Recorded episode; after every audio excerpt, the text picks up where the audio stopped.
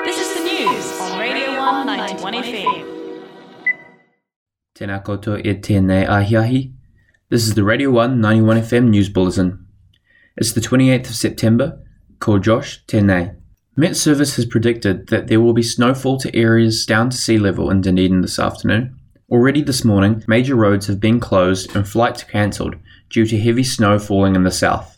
The temperature in Dunedin had dropped to 2.5 degrees just after 11:30. Met Service is warning people to drive cautiously on State Highway 1 from Waitati to Palmerston due to the slippery conditions, and the snow is expected to affect the northern motorway from Dunedin to Waitati today and tomorrow. The weather camera at the Leith Saddle Summit near the northern motorway was showing snow settling, with Met Service predicting between 1 to 2 centimetres of snowfall from today until noon tomorrow, and between 4 to 8 centimetres potentially settling tomorrow afternoon.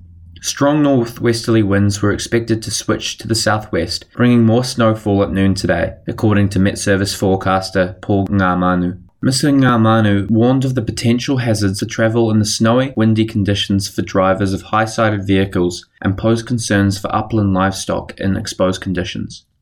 Otago has defeated Taranaki 30 to 19 in Inglewood to win the Ranfurly Shield. Otago dominated the game on Sunday despite expecting to struggle against a strong Taranaki side that had recently defeated Canterbury to win the Shield. They scored three tries in the first half to lead 22 to 5 at the break. A tighter second half saw Taranaki drawing closer, but ultimately the number of errors they made led to the Otago win. Otago will defend the Shield next Sunday at Forsyth Bar Stadium against Hawke's Bay. In 2013, after winning the Shield for the first time in 56 years, Otago lost its first challenge against Hawke's Bay, holding the Shield for only nine days. Coach Tom Donnelly told the Otago Daily Times that he was very proud of his side and that the team played exactly how it needed to, stayed focused, and worked hard. He said that they would be looking to stay error free next week and hoped a big crowd would attend the game. The Dunedin City Council has granted Starters Bar later opening hours. The bar will now be able to stay open until 3am, despite pushback from the president of the Otago Property Investors Association, OPIA. Previously, the bar was only licensed to remain open until 1am. OUSA Events and Venues Operations Manager Jason Schroeder told Critic that the ability to run at 3am enables us to provide students with entertainment options within the student quarter who wish to avoid having to go into the octagon. He also added, We know that a lot of intoxication harm issues occur on the way into the octagon or on the way home.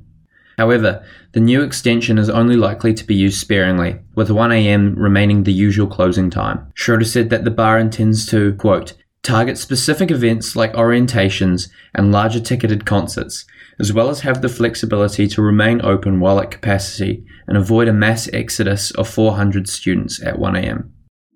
The Radio 191 FM weather. As noted earlier today in the news bulletin, Dunedin might be getting some snow.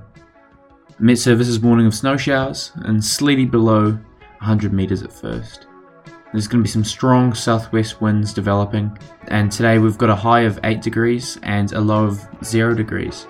Tomorrow we might have occasional snow showers and more strong southwesterlies and more gales gusting up to 90 k's an hour. And we've got a, a high of 4 degrees and a low of 1 degrees. Bust out the big jackets, the thermals, and the long pants because it's going to be pretty chilly.